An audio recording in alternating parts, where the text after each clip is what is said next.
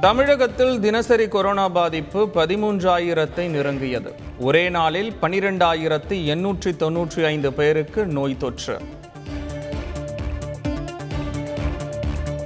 சென்னையில் மட்டும் ஆறாயிரத்தி நூற்றி எண்பத்தி ஆறு பேருக்கு கொரோனா பாதிப்பு. செங்கல்பட்டு மாவட்டத்தில் ஆயிரத்தி ஐநூற்றி பனிரெண்டு பேருக்கு தொற்று. சிறார்களுக்கான தடுப்பூசி திட்டத்தை போர்க்கால அடிப்படையில் விரைவுபடுத்துங்கள். கொரோனா குறித்த ஆய்வுக் கூட்டத்தில் அதிகாரிகளுக்கு பிரதமர் மோடி அறிவுரை.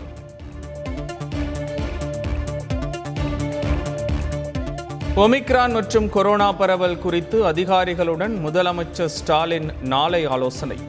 புதிய கட்டுப்பாடுகள் வெளியாக வாய்ப்பு.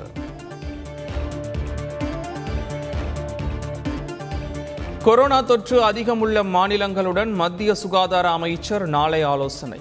மாநில சுகாதார அமைச்சர்கள் மற்றும் அதிகாரிகள் பங்கேற்பார்கள் என தகவல். கர்ப்பிணிகள் மற்றும் மாற்றுத்திறனாளிகளுக்கு அலுவலகம் வருவதிலிருந்து விலக்கு.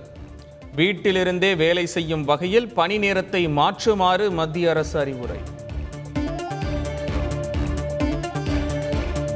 பொங்கல் தொகுப்பு பொருட்களின் தரத்தை உறுதி செய்ய வேண்டும். முதலமைச்சர் ஸ்டாலின் உத்தரவு.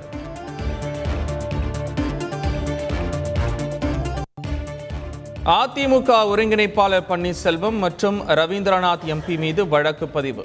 வேட்பு மனுவில் சொத்து விவரங்களை மறைத்ததாக குற்றச்சாட்டு.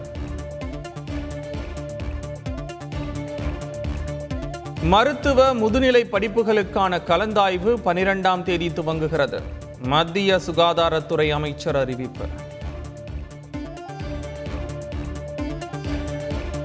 சென்னையில் நடைபெறும் சாலை பணிகளை ஆய்வு செய்த தலைமை செயலாளர். சேதமடைந்த சாலைக்கு பதிலாக ஒப்பந்ததாரரின் சொந்த செலவில் சாலை பணி.